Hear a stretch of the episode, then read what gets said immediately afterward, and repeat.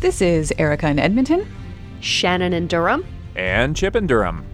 Welcome to the audio guide to Babylon 5, episode 56 A Late Delivery from Avalon. So, welcome back, and thank you once again for continuing to join us on this increasingly arc based journey through Babylon 5. or is it? So now that we've gotten through the Holy Trilogy and Ceremonies of Light and Dark, whether that can it's part of it or not, you guys can continue to argue that in the uh, in the threads. Uh, but it looks like we are now back to a largely one-off style episode here. Uh, we will get to our feelings on the story itself as we progress, but just to start, I want to know how you guys feel about this one in the context of the pacing of the whole season. Did it feel like a natural place for this kind of episode, or do stories like this feel increasingly out of place at this point for you? I think it's a good thing. Um, it's good to sort of reestablish the status quo. And you can do that by either just sort of inexorably uh, just going super linear in the arc, or you can have little moments that remind you how things are different. Um, there are a couple of nice little subplots. Well, one nice subplot, and the other one we may have an argument over, that are all about how Babylon 5 is going to continue to operate now that it's no longer part of Earth Force. So, how are they going to defend themselves? And how are they going to communicate? Are they going to communicate with the with the home world? You know, stuff like that. So, I think that this is really nice that uh, it is a standalone story, but there's enough under the surface to reassert that this is a different world that we're in. And of course, they're all wearing new threads at the stop at the top of the episode as just a little reminder. mm-hmm. Yeah, I I would agree pretty much with what Chip said that um, the the A plot may be self-contained, but um, there's plenty of stuff in the smaller plots, and I'd say there's some stuff in the A plot too. Um, I'll probably have to save it for spoiler space, but I think there's things happening that make it fit in pretty nicely, um, and it's nice to sort of give the viewers a chance to catch their breath. Um, mm-hmm and uh, after uh, you know wham bigger wham bigger wham and a bit of a falling action. And so now we get to sit back for a minute yeah, I, I completely agree with you guys. I I did not feel like this was was things coming to a screeching halt. I felt like like you said, Chip, this is a reminder that this this is a place where people live and work. Life is going to go on no matter what else is happening, and I like that we get to see that. And and I even like that uh, at some point in here, when the news is brought to, I think it's to Sher- Commander uh, Captain Sheridan about it. He's like, you know, we've got bigger things, more important things to deal with, mm-hmm. so let's move on. Which is which is totally appropriate. So you know, we're not really seeing his focus in this episode. It's it's some of the other characters, which is which is kind of nice. So I guess let's let's jump into talking about this one. To start out, uh, there's not really a whole lot you need to know going into this one. Really, all you need to know is that Babylon 5 is a space station that, until recently, was run by the Earth Alliance. They have just succeeded from Earth's rule and declared independence. And really, that's all you need to know to bring you to a late delivery from Avalon, where a stranger visits Babylon 5, claiming to be Arthur of the Round Table, carrier of the sword Excalibur though it turns out he is actually just the gunnery sergeant who fired the first shots in the Earth Minbari War after a misunderstanding about the Minbari ship's open gun ports.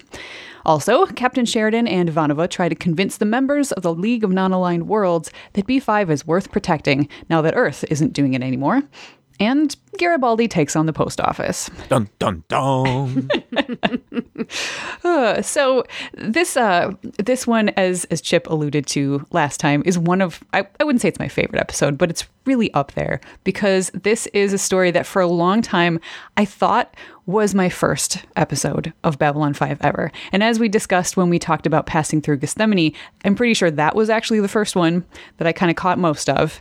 And and I understand the similarities because you had, you know, a guest star and a very very insular plot that focused around that guest star and not the main plot of the the whole show. And I think the reason that it kind of like these two sort of bookend the the genesis of my love for Babylon 5. I first hmm. started to notice with passing through Gethsemane, watched more and more consistently, got, you know, really wrapped up in it during the Holy Trilogy, and then once we were out of that, you know, pinnacle of adrenaline, we came to this, which is something that really grabbed me. It was another actor that I recognized and that I knew, and it th- this was sort of like the cement, the last the last little cement on the on the bricks to to keep me a Babylon Five fan. So it was really exciting to go back and watch this again.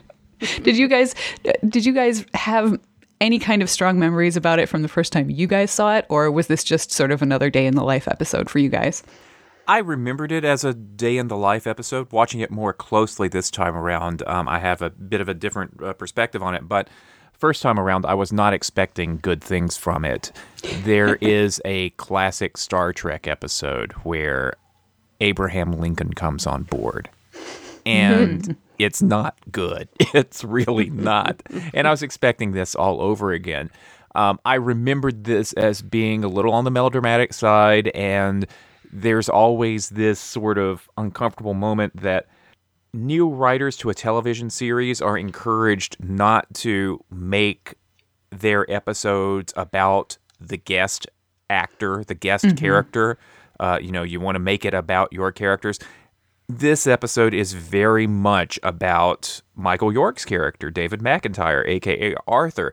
And there's a little bit of a wanting to slap JMS around for, you know, you know, not following his own rules, but you know, you're the showrunner. You get to break the your rules when you want to.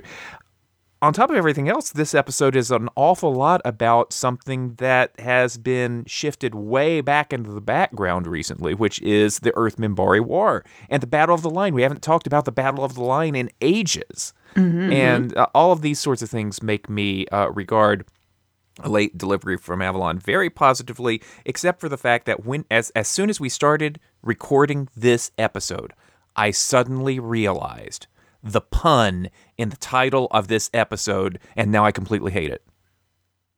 Okay. The pun, just do you mean that he's he's late? He says that in the episode, or do you mean is there something beyond that that I'm missing too? A late delivery from Avalon, the post office. Um, I think you're reaching. I am not reaching. It's a post office gag. I think you're reaching. I'm not sure about that. I, I guess it right. kind of works both I ways. right.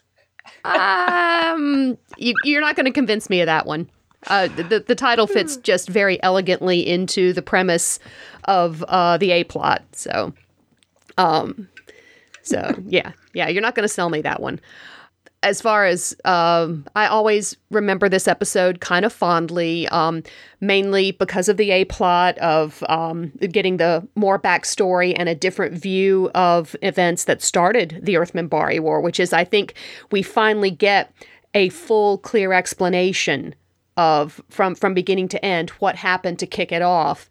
Um, we've heard allusions, we've heard you know bits and pieces, but now we get the entire story from from the person who is in the thick of it. Um, I also remember the imagery of the Arthurian legend being used really, really interestingly. Of um, David in his Arthur persona, uh, knighting G'Kar after G'Kar jumps in and helps him. Um, and of course, uh, the image of Delenn being the Lady of the Lake. And if he can give her the sword and then receive absolution for this burden of guilt he's been carrying all this time. So I've always had a fond a fondness for this episode. Mm-hmm. Yeah, I actually did sort of somewhat of an experiment with this uh, with this story. Last night, Stephen and I went over to uh, my friend Annette's house to visit. She's she's fostering two tiny little kittens, uh, mm-hmm. Doctor Mew and Rory the Roman, and they are teeny and adorable and so fun. and I needed to do my Babylon 5 homework. So I brought the DVD over and I was just like, I know you've never seen a moment of Babylon 5, but if you're interested, I've got this homework I have to do. And she's like, I'm game because she's a huge geek. We like a lot of the same things. Uh-huh. So she went in and, and she and, and Stephen and I watched uh, watched this. We put the kittens away so for, for a little while. So we weren't distracted because that would have been tough.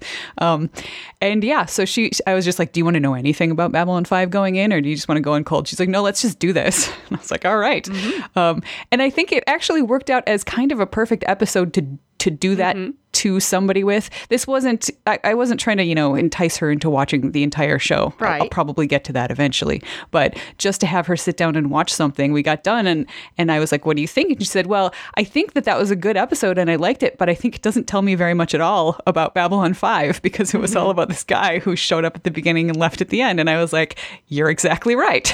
yeah.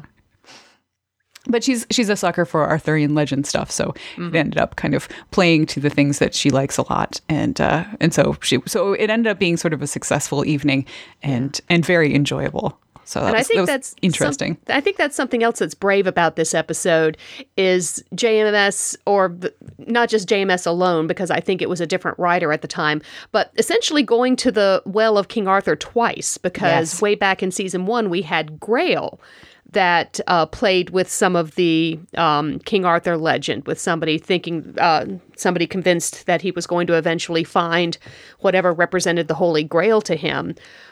And you know, this is, you know, yes, again, it's Arthurian legend, but it's a completely different take that, in my opinion, fits into the bigger story of Babylon 5 much more smoothly than Grail did. How much of that is because JMS wrote it himself or because of how much more backstory we have to work with now? I don't know. Better um, actors. Yeah. that was the one with Jinxo, uh, which yeah. Steve, I was going to say, you're not talking about, about David Warner here, are you?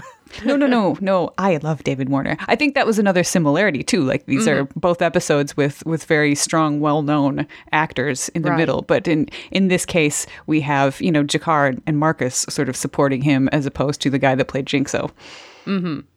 Yeah, I agree. I had I had thoughts about that because Stephen remembered that as well. It's like, oh yeah, we've got the uh, we've got the, the Arthurian legend thing um, jumping in again, and let's let's talk about that that a plot. I agree that it was that it was sort of a a brave and maybe foolhardy thing to to focus the episode so much around someone who wasn't a part of the main cast. But I mean, to me, that gamble paid off uh, mostly because they cast Michael York, and Michael York is great. He sold it. I mean, I I was almost crying at some of his scenes. And I, and had I been at home on my own couch, you know, either by myself mm-hmm. or just with Steven, I probably would have just broken down into the tears that I usually do when I see this episode because his, you know, it's it's the a little bit over the top stagey kind of acting that doesn't resonate with some people, but it really mm-hmm. does it really does for me. I'm, you know, I'm a sucker for Shakespeare and that sort yeah. of thing. So, so it it worked for me. Do you guys did you guys feel like that or did did it go a little too far for you?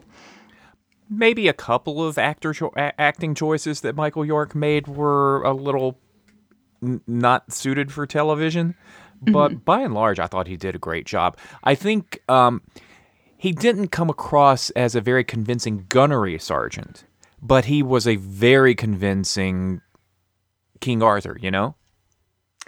Yes. Yeah, that's fair. mm-hmm.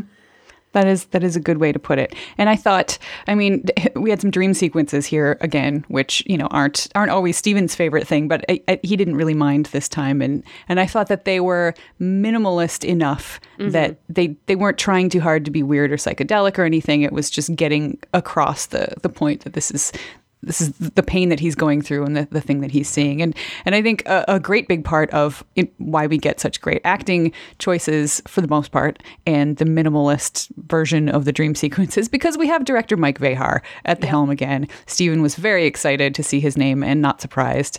Uh, it just there's something about his episodes now that I'm I'm coming to sort of recognize not just the camera movements, not just the performances, but kind of the feel of the whole episode hanging together and feeling really smooth. And I think having him be the person who's in charge with this this first one-off episode after we had all this arc-based stuff is a really nice way to give him a soft landing to to, to bring us mm-hmm. out of that world and and give us something that's that's different but but feels very competent.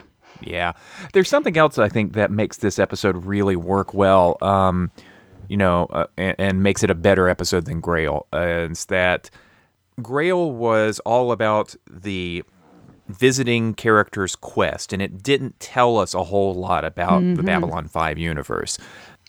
A late delivery from Avalon is all about the Earth Minbari War. It's all mm-hmm. about the Battle of the Line. You know, stuff that we so, stuff that we sort of got uh, through Sinclair and through other through other aspects, but um, this is one of the most elegant exposition dumps I've seen in a long yeah, time. Yeah, yeah, it really yeah. is. It and and that is that is Michael York's job is to sort of come in and fill in fill in the backstory of the Babylon 5 universe and to do it in a very interesting way. You know, it is still the guest actor's story, but it is very much tied to uh, what has come before. And I think that helps make this episode work really well. Yeah, I would agree with that. Mm-hmm. Um, yeah, that was something I noted several times. It's like, you know, wait a minute, we're getting exposition, but I didn't realize it because uh, York's performance and the dialogue, the, the entire fact that it's been set in this Arthurian backdrop helps to just sort of elevate the entire thing. Um, the other thing that, one thing that really elevated it for me was um, JMS not being afraid to go silent. The scene where uh, Delenn comes and accepts the sword from David, they don't say a single word. It is all expression and gesture mm-hmm. and uh, really smart camera shot selection. And it is, you know, one of the most powerful moments of the episode. Yeah, and and and Mira Furlan acts. I mean, this isn't this isn't Jerry Doyle lying on a hospital bed um, in a coma. You know, this is this may have been an easy week's work worth of work for Mira, but she still worked. You know, mm-hmm. um, so mm-hmm. yeah, that that is that is really good too. Um, I like that this episode sort of dallies with the possibility that maybe he actually is King Arthur, you know, plucked from Earth from Vorlon, from, mm-hmm. by the mm-hmm. Vorlons. You know, we've had the Inquisitor stuff, um, and you know, so we play with it, and you know, Marcus and even Franklin, to a certain extent, are sort of tantalized by the possibility, but they. Hmm. But otherwise, they pretty much go immediately into okay, who is this guy really? And then in like the either the very first or the second um, dream sequence, we see flashes of the Battle of the Line. Or if you're not paying, if you're you know not paying super close attention you, uh, a Minbari a Minbari fighter you know through that unearthly door so you know that something's something weird is going on but you know that it is psychological and it is anchored in the real world the the world that we know right now and I I, I do appreciate that mm-hmm. Mm-hmm. yeah I kind of wish that the first time I had seen it I had known a little bit more about the show because I didn't, you know, they do have the line in there talking about how they, you know, basically met Sebastian. Uh, and mm-hmm. I, I, did turn to Annette at that point and be like, oh, yeah, they met Jack the Ripper in, in one of the earlier episodes. She's like, really? I was like, yeah, legit. so she was excited by that. So maybe I'll get to, maybe I'll get to show her another episode one of these days. Um, but, uh, but I didn't really know that the first time I saw this. And I didn't, I don't know that I caught that line. So I, I didn't necessarily have that tantalizing few moments. You know, it wasn't a long time, but I didn't have that tantalizing little bit of time wondering if maybe this was uh, this was King Arthur. I mean, because they never did explain where he gets the chainmail or the sword from. Yeah, I, mean, right. I have to like that. I'm guessing that kind of stuff isn't available super easily, so he must have gone to some serious work to get it. Now, so, Gunnery Sergeant David McIntyre was a Scadian. there you go headcanon accepted. Mm-hmm. yeah. So it was it, it was still it was still fun to to have that moment and I'm sure some people kind of bought into that for the, the brief period of time. But yes, as soon as you see starships in his dream, and I don't think it was actually the Battle of the Line. I suspect what we were seeing was his first encounter with the uh, with the Minbari starting the mm-hmm. war, since that was the the place that that really he was scarred by. Um, yeah, yeah. Uh, Marcus, that's the next thing I want to talk about here because I am just I am so in love with Marcus. Actually, he appeared on screen and Steven said Aragorn and and Annette immediately goes, "Oh my god, he does look like Aragorn, only not quite as hot." I was like, "I disagree with you there." But, but yeah, so she was on board and then later in the episode somebody referred to him as a ranger and she goes, "What? He's a ranger?" and, and Steven called him Aragorn. I was like, "Yes." Yep, that is. She was just laughing. So it's it's it's fun to see somebody's uh you know opinion of the show coming in cold and laughing at some of the same things that we laugh at. Mm-hmm. all the time. Uh, I think Marcus is fantastic here because he's just at the beginning he has this earnest sort of wish. He he wants to believe he's the Fox Mulder of this episode, mm-hmm. and even when it's proven not true, he's pretty staunchly defensive of this guy's right to choose to be King Arthur which Yeah, we had kind of broke my heart. Yeah, we have that same dichotomy. I mean, we've seen Marcus and Stephen Franklin working together before or thrown together before. Um, and I love that these two are together again, starting out with, you know, something as simple as Marcus realizes that there's a, a illness about to spread around down below and let Stephen know so they can get ahead of it. Um, Marcus cares enough about this population that he uses for his sources. Um, Stephen's grateful for it. And then we merge into the situation with um, this guy coming on board with wep- with this gigantic sword and and and the fact that you know at first they're working together trying to figure out what's going on. And then fairly quickly they diverge into opposite camps. They still continue working together even as they're arguing about it they're still both trying to do what's best for David McIntyre. And you know for Stephen that's you know we've got to you know go through we've got to get him you know therapy or healing or counseling or something. We've got to help bring him back to reality. And you know Marcus's reply is you know why can't he stay where why can't he stay in this fantasy? Why can't he finish there? And they both present their cases very strongly and even though they completely disagree about the method it's clear that they both still want to help. And I really like that chemistry. Yeah, I, I I like seeing the way that they play off of each other, and and I do like seeing them at at each other's throats a little bit because they are just so passionate about what they believe, and and I I also like seeing Stephen be wrong. Like he's not just wrong; he is wrong, proved very wrong, and you know his poor patient has gone catatonic. It's It, it's, believers all over again. And Mm-hmm. the good thing about this episode is he says he acknowledges it. You'd Yeah. think I'd learn. yep, right I can't fix everything yeah yeah. Seems like an important important step for him. Well, maybe who knows? He may just go on to do it again and again since he's done it so many times before. But you know, he's taken this step of at Franklin's least got a Franklin. Yep, he's right. He's recognizing it at least. Um, and the other the other person that kind of takes part in this this little this little plot line of the story is G'Kar, and that was something that even having no other you know no context whatsoever for G'Kar, Annette was was kind of touched by the scene where he gets knighted. She was she just thought that was really just kind of cool, and I I agree. It was very it seemed like G'Kar to just jump in and help out, and you know Right.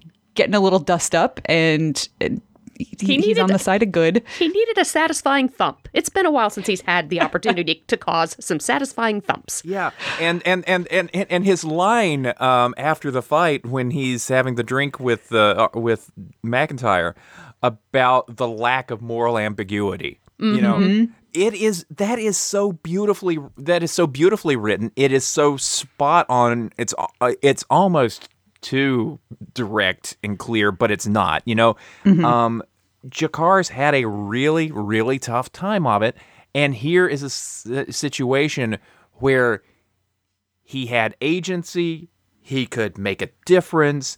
There are no conspiracies going around. There's nobody whose approval he's got to try to win. He's not trying to get.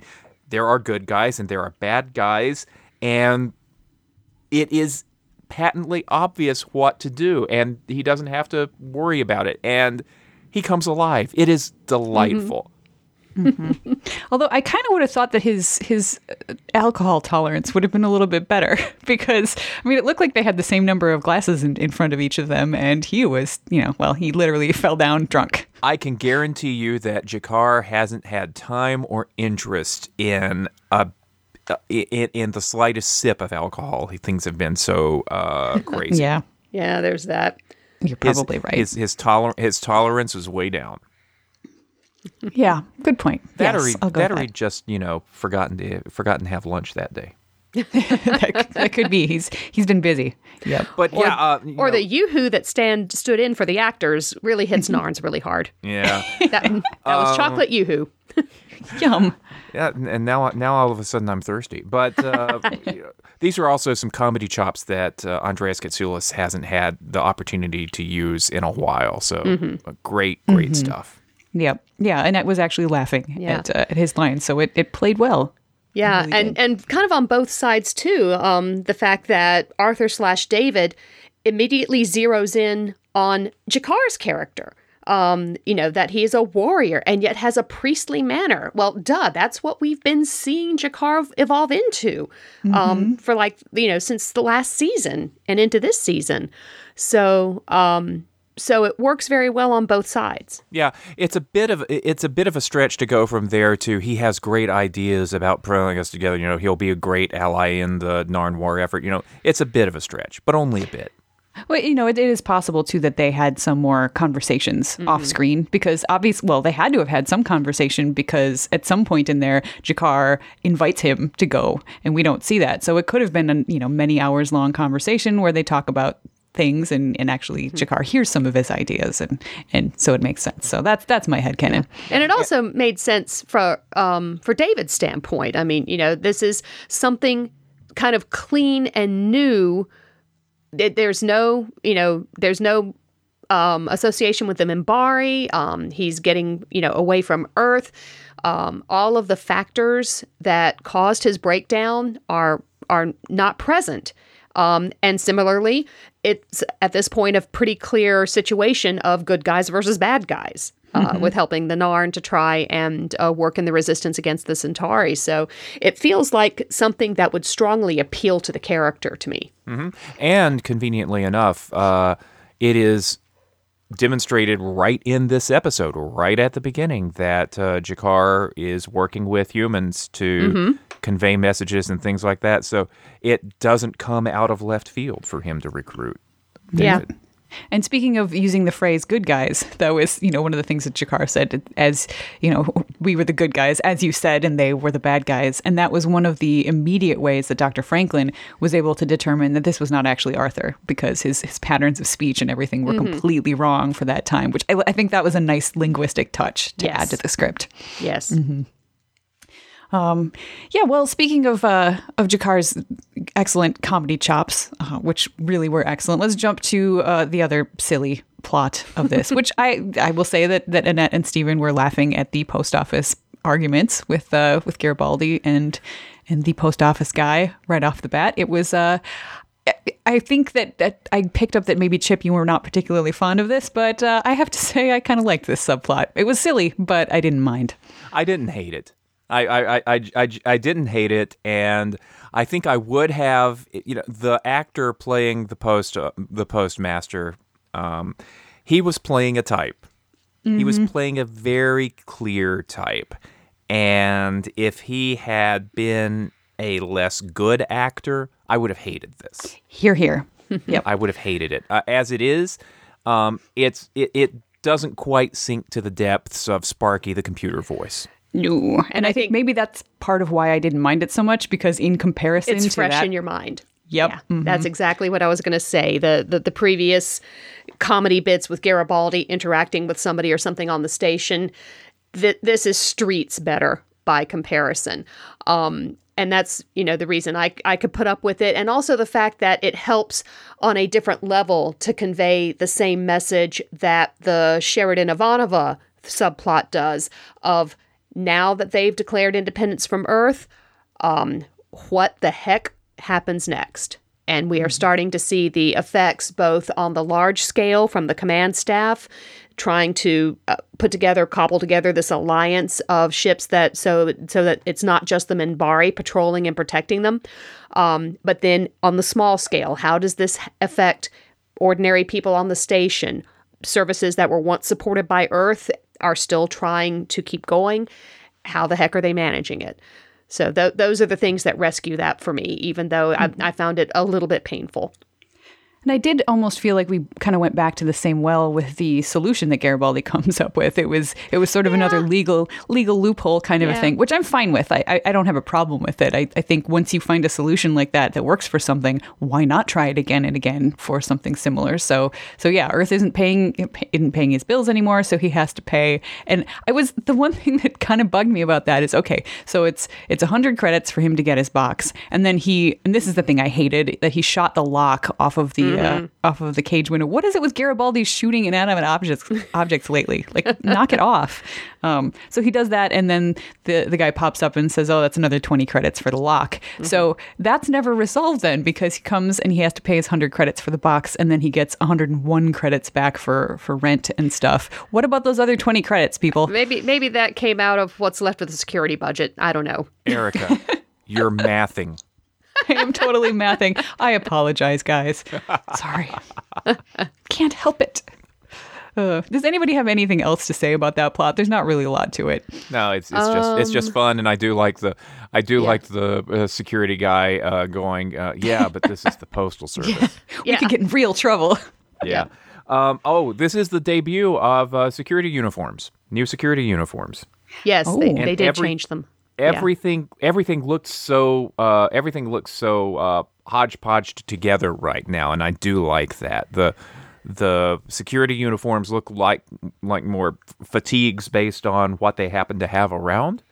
Um, but they're not wearing Earth Force uniforms anymore, and I like You had that. the same variety uh, on the command deck. I noticed that some of the command deck were still in their regular uniforms, and some of them were simply in dark dark clothing, street uniform, you know, street clothes. So showing again right away um, the the differences. Wow. I did not pick that up at all. I'm going to have to watch more closely in the next few episodes for that. Yeah. Well, why don't we move on to the one plot that was actually important, uh, which even Annette was able to tell. Like she's like, that was like the smallest part of the show, but I'm best I'm betting that's the the thing that's the most important to all of Babylon Five. And I was like, yep, that's true. Sheridan's plan uh, to to have the League of Non-Aligned Worlds give ships to support and defend Babylon Five, since since Earth isn't doing it anymore. That's pretty exciting. Yeah, it's so neat having that meeting in the uh, council chambers, which feels those chambers feel so redundant. All of those empty chairs in the background that, for all you know, are never going to be filled again because everything's just gone pear shaped. Yeah. Um, but uh, the you know Sheridan's got a plan, and the plan plan is very simple. Sim- it, it's very straightforward. It makes perfect sense. You know, everybody wants the station to continue. Everybody ha- there's a purpose for the station. The station's going to have to be defended. Various members of the league are at war with each other. We presume they're not sitting at the same si- on the same side of the council chamber or whatever. And Ivanova says, you know, to the best we can, we'll make sure that y'all aren't out there at the same time. You know, it's it's clear and it works and um, i like that as uh, fraught as the relations are between earth and the Minbari as as demonstrated in this very episode. Um, i like that they're thinking that you know the Minbari just can't carry the load themselves. Um, so i do like seeing that this notion that um, there are going to be lots of people out there uh, defending the station. Agreed. Yeah, and I, I actually liked, was surprised by and enjoyed the fact that there was so little fanfare about it working. Like, this was such a small kind of side plot in this episode. I, had it been in a different episode and taken up more space, I could see them sort of making it bigger and making them have to go one on one with a bunch of different mm-hmm. ambassadors and really convince them Adding and work at it. yeah. Yep.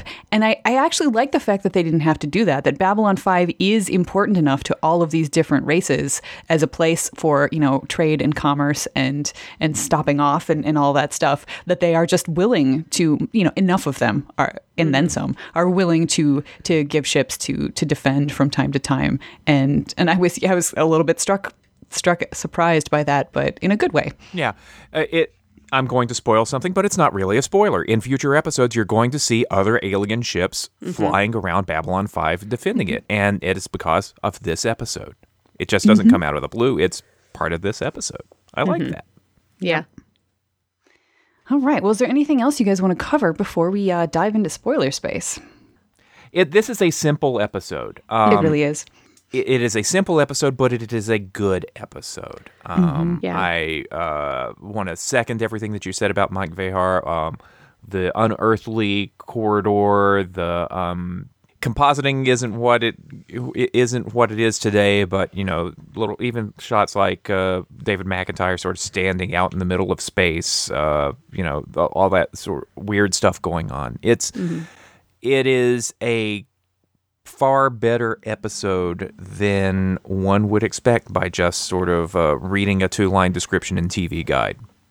Mm-hmm. Yeah, and I think it just occurred to me that a lot of the uh, extras um, by and large did a solid if you know a solid job at least if not a very good job you know even our thugs um, that stole the picture from the old woman and were beating up uh, whoever owed them a 100 credits they did a reasonably good job with their del- with delivering of it of their lines so um, it usually I'm like cringing at somebody's uh, delivery or um, covering my covering my eyes with my hands or something like that. And I didn't have to do that this time. Mm-hmm. Everybody held up. Yeah, it was just it was a solid episode, and I guess I mean I haven't really talked a whole lot about what Steven thought. Um, no. poor Steven Annette has sort of usurped his place as the the brand new fresh eyes for this one. Um, she was literally control group. Yeah, really. Uh-huh. Uh, he, he, like I said, I did say before that he he did enjoy this episode. He really liked the di- directorial touches of Mike Vejar. Like you know, you'd see a a camera movement, um, you know, through a hallway, and then suddenly focusing kind of behind on somebody in another room, and he would just you know whisper Mike Vejar, and uh, so yeah, so it was good, and and he he enjoyed the plot, and and yeah, I think I think for a change, he was fine with the dream sequences, which is uh, not something that he always feels like, especially in Babylon 5. Yeah. So, well, like you said, they, they were minimalist, they were fairly uniform. They, mm-hmm. um, yeah, they, they worked better than, than things have in the past sometimes when, when they have gone to dream sequences. Yep. All right. Well, it's time to assign homework then. Uh, Sic Transit Vir is your homework. Mm-hmm. We will and be back in a couple of weeks for that. And I will point out that uh, we are, as always, sticking with the Lurker's Guide master list order. So we are not in DVD order here. Actually, we weren't with this one either. So mm-hmm. uh, make sure that Sic Transit Vir is the one that you watch for next time when Shannon will be leading us through that one. Yep. And until then, you can find us online uh, on Twitter and Tumblr at B5 Audio Guide or on our website, b5audioguide.com, where you can join in the conversation in our spoiler free and spoiler friendly threads. So if you are watching for the first time and you don't want to be spoiled about what's to come, please get on board that transport for the Narn homeworld because this podcast is about to go through a jump gate right into spoiler space. All right. Well, I, I, expect that this will be somewhat of a brief conversation because, again, this is kind of a, a simple episode, but uh, sometimes you guys do surprise me with all of the ramifications and hints you pick out. Uh, before we started recording, Chip gave me a few to add to my list already. Um, the, the one thing that, that stuck out to me the most was just the fact that uh, Sheridan is now, you know, starting to work with the League of Non-Aligned Worlds to build toward what eventually becomes the alliance. I feel like the seeds are kind of planted here. Did, did that jump out to you guys too? Yeah, he doesn't even know that he's doing it. Really, this is about Not yet. the practical, the practical. Okay, uh, how do we defend the station? Uh, I, I don't, I don't know that he's looking far ahead into the uh, building an alliance to defeat Earth or even to defeat mm-hmm. the shadows at this point. He's just got one foot in front of the other. I don't think we, we get the background of the Earth Minbari War, and I think this episode resonates more when you've gotten far enough to see the um, the movie in the beginning that goes mm-hmm. deeply mm-hmm. into the details about the Earth Minbari War and its be- beginnings. Um, and also because, the episode Atonement, but yeah. Yeah, because while on the one hand we have David McIntyre who followed orders and fired the shots that started the war, um, we will learn later on that uh, the Grey Council, which Delenn was a member of at the time, um, had to vote whether or not to pursue the Earth fleet, chase them back, take revenge, declare war. And we find out that Delenn was the deciding vote that decided on war in her grief and anger over the death of Dukhat. Um, so, as Chip pointed out, um, off mic a couple of times, you know, not only is this redemption and forgiveness for David, but it's also redemption for her um, to accept him, uh, his gesture to for- forgive finally what they did and to accept her own responsibility that she can do this for him to help continue with the healing. Yeah, JMS made it explicit on the uh, online, and it's reproduced at the Lurker's Guide that Marcus and Franklin told Delenn exactly what was up, exactly what was going on in David McIntyre, who he is, what he was suffering from, and all that stuff. So you know, she they didn't just say, "Here's this guy who thinks he's Arthur. Take the sword; he'll be better." Uh, they told him, they told her that this is the guy who fired the shot that killed Dukhat. And I think her performance, as you mentioned in the pre spoiler space, really bore that out. It was clear that, that this was uh, something heavy going on. And I do think that, that watching that with all of the knowledge that I have for what comes forward, that it was an even more heavy and beautiful and touching scene. And I found myself sitting there in between two people who really didn't quite get it on that level, going, Oh, I wish you guys knew because this is so powerful. Yeah. Um, and I think they enjoyed it anyway, but Yeah. but it's it's even it's, it's a pretty powerful thicker. scene as a standalone. You know, just you know the, the the richness that it carries when you know what's going on just makes it even more so. Exactly, exactly. It's eh, on the surface, it's him asking for forgiveness and her granting it. Uh, deep down below, she's asking for forgiveness too. Oh, I'm getting misty just thinking about it.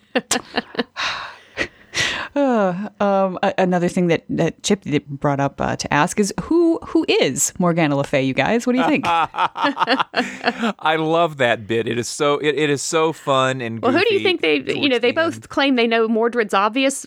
Oh, Londo, totally. Okay, that makes sense. Yeah, they don't Yep. they don't know Morden that well enough. Um, but um, but uh, you know, th- it, it's just so it's just so fanish. You know, the conversation that they're having, drawing all the analogies and all that stuff. But Morgan Morgan Le Fay is so totally Anna Sheridan. It's just not even. I can see it from space. I can that agree totally with makes that. sense. Yep. Yeah. Actually, after the episode was done, because that was right at the end, I just turned to to Stephen and Annette, and I was like, "This is delightful. It's so meta. They are like, you know, fan casting their own show from within Yes. the show. I was just, oh, that that that gets me where I live. That's fun. It's Yep. real fun. Um, a couple little things that struck me this time around. Um, G'Kar's conversation with uh, David post fight um, in his delightful rant about you know no you know no moral ambiguities. No ancient and overwhelming enemies. I mean, you know, overwhelming enemies might be the Centauri. Ancient and overwhelming tells me shadows. So I that that that's kind of in the back of G'Kar's mind at this point. I also like the notion that uh, David was the first to, by knighting G'Kar, he was really the first to invite G'Kar to the table that he do- so desperately wants to be at. Oh, that's a real good point. Yeah, because you know G'Kar has been angling and building up favors and pushing because he knows that alliance is there. Um, but Dave, David kind of symbolically brings him in first. Good point. And there will be a round table. It'll be in Oh, yes. the war room, but there Yep. will be a, war, a round table there. Um, oh, uh, before we leave that, uh, I also like, uh, you know, the, the, the first analogy that they draw in that closing conversation is, what, you're going to tell me that Kosh isn't Merlin? And there's Kosh sort of emerging uh, malignantly in the background. Hi guys, Um, uh, but yeah, you know, Merlin, son of the devil, um, and we're we're getting ever so slightly more aware of the fact that the Vorlons may not be all that. They may be a little Machiavellian and all mm-hmm. that. And of course, those of us who've seen the whole thing know know that that's absolutely the truth. Mm-hmm. But I also like that they start playing with that. The you know Merlin lived his life backwards, so that was how he mm-hmm. was able to foretell the future. Valen Sinclair. yep, yep. I and mean, the fact I mean, that the Vorlons can kind of see the future too. You know, if you go to Z'ha'dum, you will die. Like they do know Yeah. uh, what's coming as well. this is Chekhov's meta. They No, put Bester the- wasn't in this the episode. Meta, you put the meta, and not meta, and my friend, but you put the meta um, fiction at the end of the episode of ep- at the end of episode fifty six, and you fire it in three episodes or so. Hmm. Oh, it's it, oh, it's so good. God, I love this show. Yeah. Uh, anything else to cover before we uh, scoot? One thing that sort of thematically, I, I maybe could have brought this up pre spoiler, um, but the the theme of responsibility and misunderstandings. Who's responsible when mistakes are made? Um, you know, in the dialogue, we get the parallel of one of the knights attacking the snake and mm-hmm. being the signal, unintended signal for attack, uh, the Earth Minbari issues. Un- unintended consequences. You know, Londo did not necessarily intend, certainly did not intend for the Shadows to pretty much take over Centauri Prime and their allies to take it over when he told more um, Mr. Morden, you know, why don't you, you know, n- knock off something, knock knock off this outpost you know the, little mm-hmm. things that grow and trigger huge things is something that uh, we see over and over again in Babylon 5. And I think this is a tiny little um, neat package, sort of um, presenting it to the viewer this time.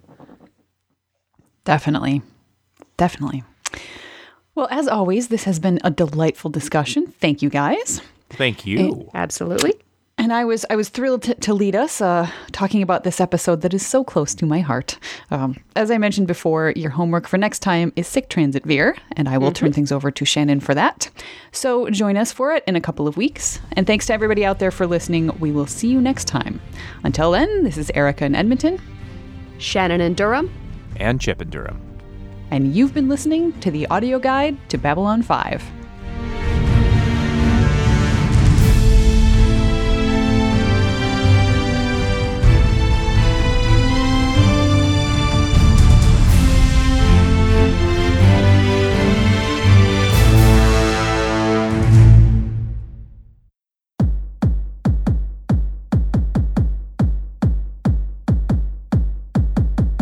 The sword. I am the stone. You are the lighthouse in the storm. Little obsession to pass the time. Arthuriana, Arthuriana. You are the lady of the lake. You are the comet of heaven's gate. Little obsession to keep even. Arthuriana, Arthuriana.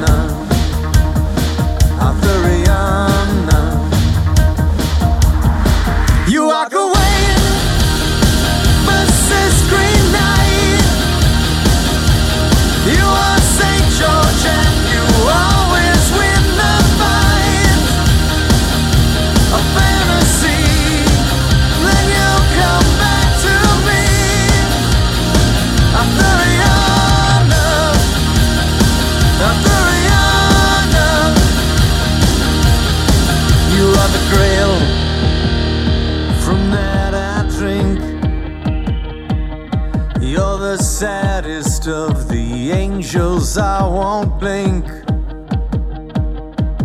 Little obsession that keeps us sane.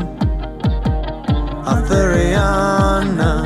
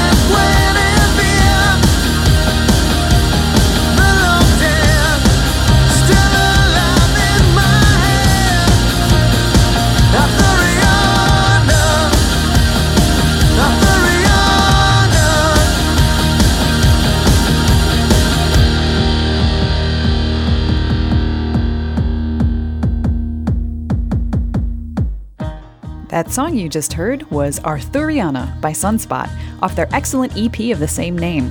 You can find that and more at sunspot.bandcamp.com, and you can get a free download of their latest EP at sunspotuniverse.com. Do check them out. And no, they didn't pay us to say that, we just like them a lot.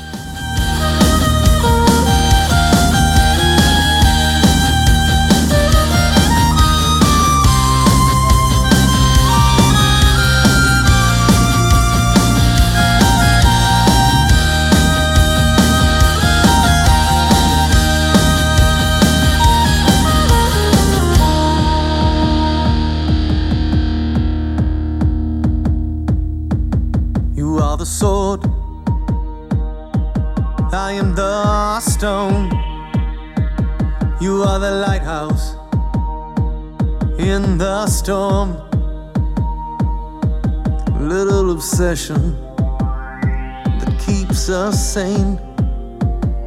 Arthuriana,